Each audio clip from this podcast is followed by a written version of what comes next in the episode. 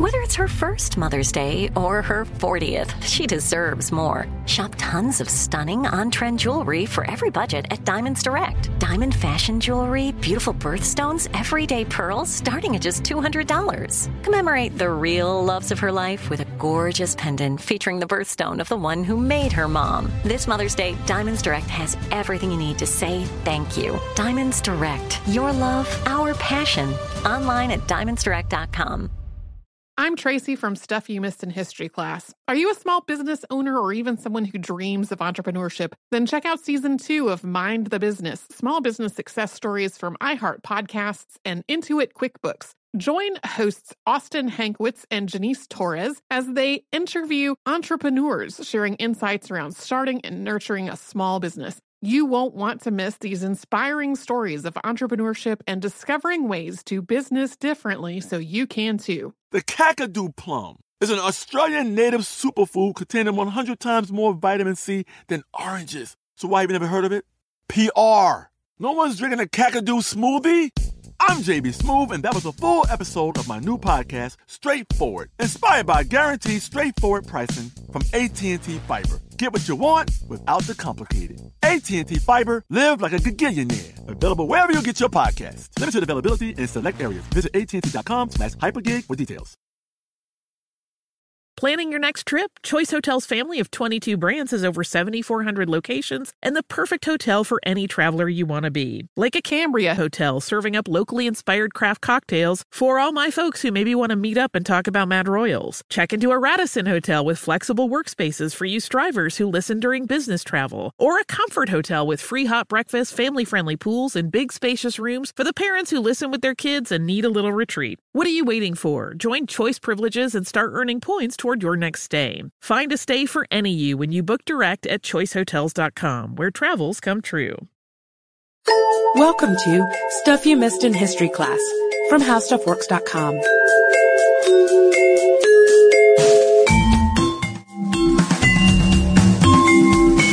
Hello and welcome to the podcast. I'm editor Candace Gibson, joined today by Josh Clark. Hello, Candace. Hello, Josh. So, Candace, I was walking down the sidewalk the other day going to get some lunch, as I do from time to time, and I noticed lying in the gutter were a pair of those plastic uh, vampire fangs. And I thought, oh boy, I'm halfway to my Halloween costume, right? All I need is a cape, and there you go. So I put the fangs in my mouth and I'm walking along to go get lunch, and um, I started thinking about this uh, this story I'd heard once um, about this guy named Max Schreck. He actually played uh, Dracula uh, in the first vampire movie ever called Nosferatu. It was uh, released in 1922. It was a silent movie, very creepy. Uh, oh, wait, wait, wait, wait. Is this the one that they sort of like redid a version Mhm. of with John Malkovich? Shadow of the Vampire. That's Look at you go. All right. Well, I just, I love John Malkovich. Uh, so do I. He's in my So do I. I'd love to be John Malkovich. Um, actually, no, I wouldn't. I think that I, I learned my lesson from that cautionary tale. But so, have you seen Shadow of the Vampire then?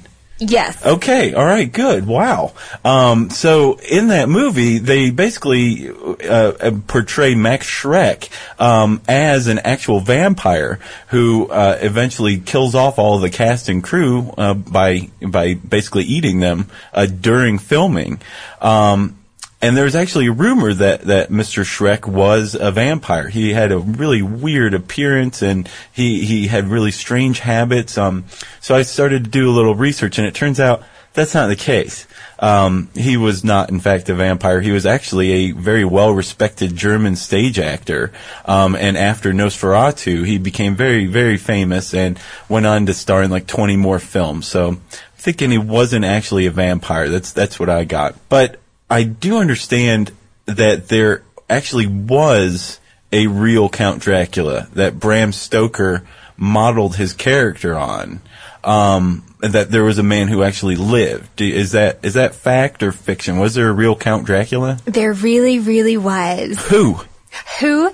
Uh, it was this man named Vlad Tepes, and he was a 15th century prince from Wallachia. Okay, I've heard of this guy. Yeah, Yeah. Vlad the Impaler, right? Vlad the Impaler. Gotcha, okay. Yeah, and well, that wasn't the name he preferred. Impaler was, you know, sort of like, I don't know, calling someone a gossip. Maybe it's true about that person's character, but you wouldn't say it to that person's Oh, face. And it's his, true. His subjects didn't. They didn't touch that. Um, there was plenty of propaganda spread about him at the time that called him the Impaler. But he actually preferred the name, uh, Vlad Dracula, Mm-hmm. which translated to son of the dragon. so that name, really, that Bram Stoker didn't make that name up. Nope, Oh, pulled it straight from the record to the British Museum. Dracula meant son of the dragon. His father was Vlad Dracul, and he chose the dragon, you know, to embody his character as a very sort of like fearsome and bow down before me leader. And ironically enough, he really wasn't like that. He was pretty subservient to the Turks. And Vlad grew up uh, essentially being told he also would be subservient to the Turks. Yeah, didn't his father send him as like a gift to uh, the Sultan? He did, and Vlad started, you know, plotting his revenge, and he was a defender of Christianity. And so he decided he was going to overthrow the Turks, and overthrow them he did.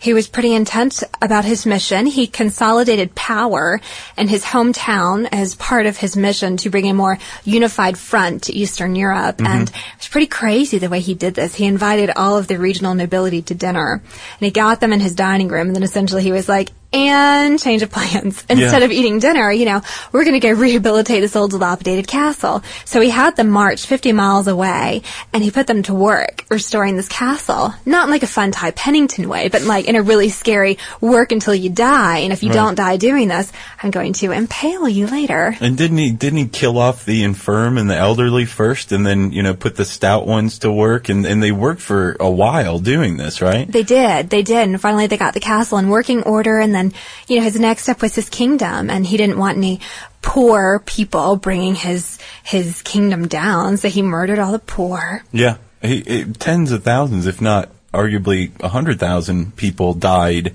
thanks to Vlad, right? Yeah, and then he decided that he was going to, you know, counteract the Turkish forces that might be closing in on him. So he took his people who were really sick, Mm-hmm. dressed them up as Turks, send them to go live with the Turkish forces, and that was one of the first forms of biological warfare on Yeah. record because they spread their diseases. Yeah, and it worked like a charm as far as Indeed, it did. But he uh, he did hate the Turks. He was actually raised um, for many years. He spent his formative years basically under Turkish control as a prisoner uh, when his father sent him as a gift to the Sultan. Um, so he learned to hate the Turks, but he also learned something other something very significant from the Turks, and that was impaling. Which is where he got Vlad Tepes, the impaler. He loved to impale people. And this is not one of my favorite parts of the story, but I know it is one of yours. So My hopefully you'll part. will you dazzle everyone with your definition of impalement. Yeah, so basically, with when you when you think about being impaled, you know that sounds bad enough, right? Um, I did some research on this, and there's actually a very strict procedure for impaling a human being, uh, and Vlad had this thing down pat. Well, let's hear it. Okay.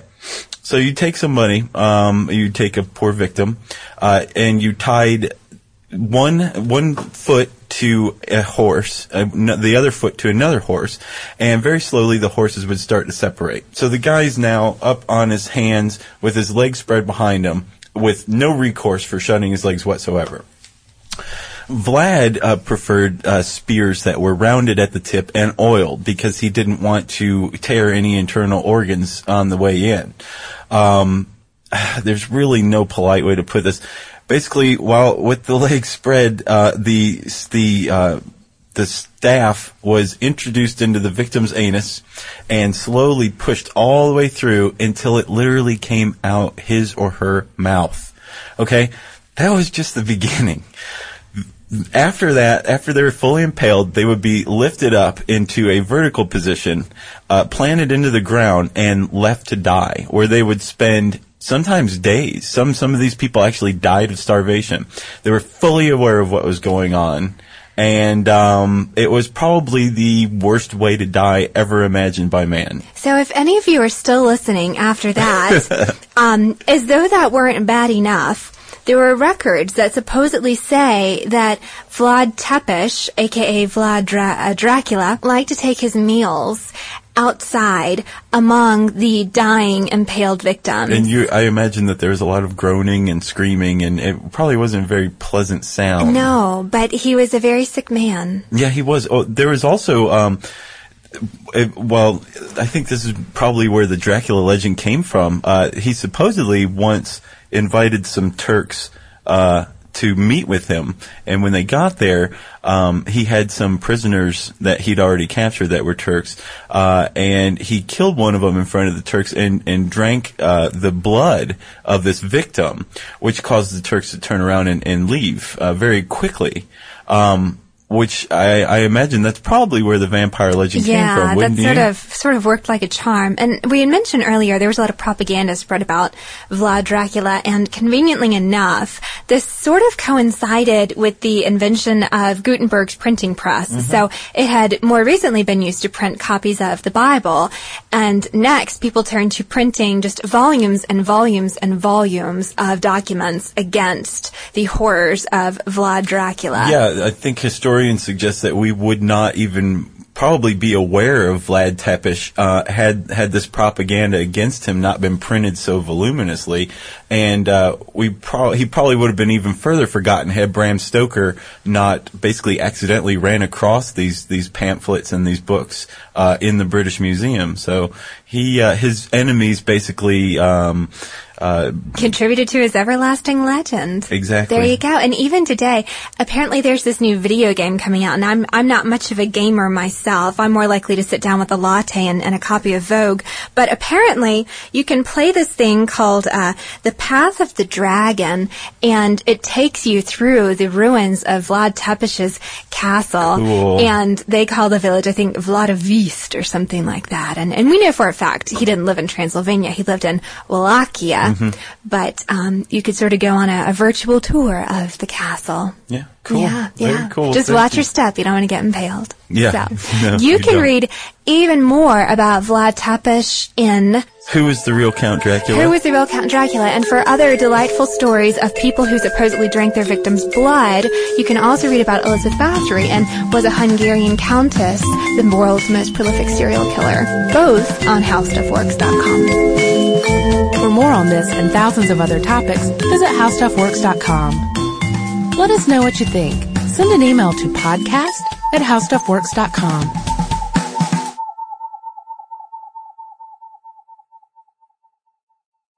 Xfinity has free premium networks for everyone this month, no matter what kind of entertainment you love. Addicted to true crime? Catch killer cases and more spine-tingling shows on A&E Crime Central. Crave adventure? Explore Asian action movies on Hi-YAH. Searching for something extreme? Check out skating, snowboarding, and more on Fuel TV Plus, the global home of action sports. And find crowd-pleasing bops on iHeartRadio's Hit Nation playlist. There's new free shows and movies to love every week. Say free this week in your Xfinity voice remote. With every CBD product claiming to do something different, it's nearly impossible to decide what's best for you. Lazarus Naturals pioneered the farm to front door model of transparency where they handle each step of the production process to ensure quality, potency, and consistency. Scannable labels allow you to see the test results of your hemp batch so you can be confident in the safety and quality. Visit LazarusNaturals.com today. Lazarus Naturals, committed to improving your life as well as the world around you. Not available in Idaho, Iowa, or South Dakota. We are the voice of NASCAR. The green flag is in the air, and we are underway. The great American race. The Motor Racing Network.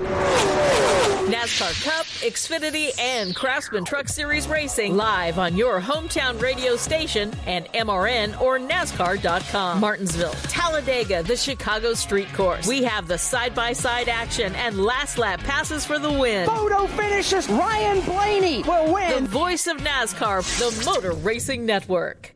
Xumo Play is your destination for endless entertainment. With a diverse lineup of 350 plus live channels, movies, and full TV series, you'll easily find something to watch right away. And the best part? It's all free. Love music? Get lost in the 90s with iHeart 90s, dance away with hip hop beats, and more on the iHeartRadio music channels. No logins, no signups, no accounts, no hassle. So what are you waiting for? Start streaming at play.xumo.com or download from the app and Google Play stores today. All you can stream with Xumo Play.